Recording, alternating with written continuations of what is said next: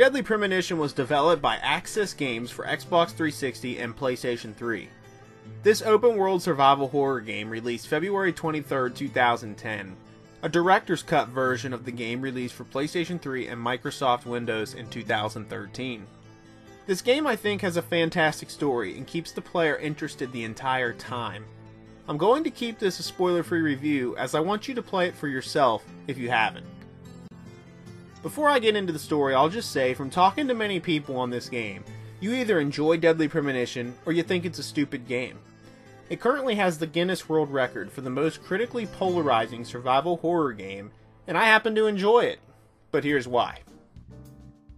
The game takes place in Greenvale, Washington, which is a fictional town created for the game. The player follows FBI Special Agent Francis York Morgan as he investigates the murder of an 18 year old woman named Anna Graham.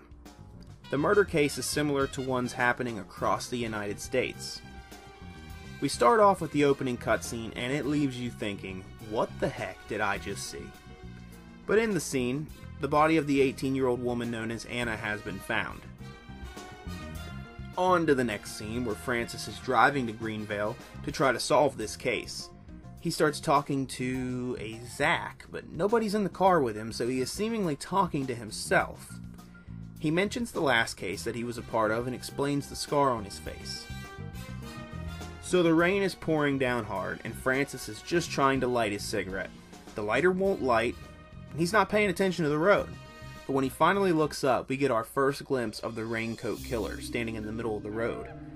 This causes Francis to swerve and wreck the car. He gets out of the car, continues to talk to himself, but using that name Zach. But this is where the player finally takes over. The objective of the game is to find and identify the raincoat killer. The name comes from an old folklore of the town that he only kills when it rains. But while trying to solve the case, you'll also need to take care of Francis. You'll need to make sure he isn't tired and he doesn't starve. You'll need to shave, change clothes as well, and you can explore the town of Greenville by foot or by car. But the car also needs kept up as it can run out of fuel and need repairs. You earn money by finishing levels and doing minor things.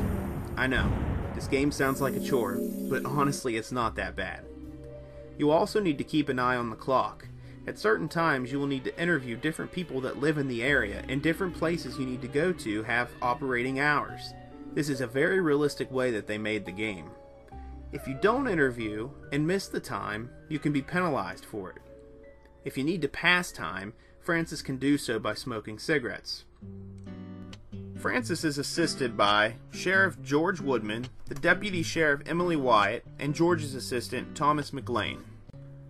The game is definitely a survival horror game, but it also has a comedy side to it.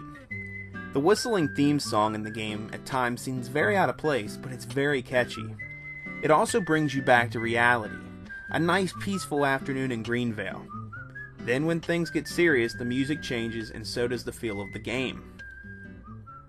Weapons and Deadly Premonition come in two forms melee and firearms. Completing side quests can unlock special weapons. All I can say is sit back and play this game with an open mind. If you do, I think you'll enjoy the gameplay and the story. Something horror and comedy shouldn't mix, and I agree on some levels. But when it comes to this game, I think they do a good job of evening it out. Mainly because of its story, I'm giving Deadly Premonition 3 out of 5 stars.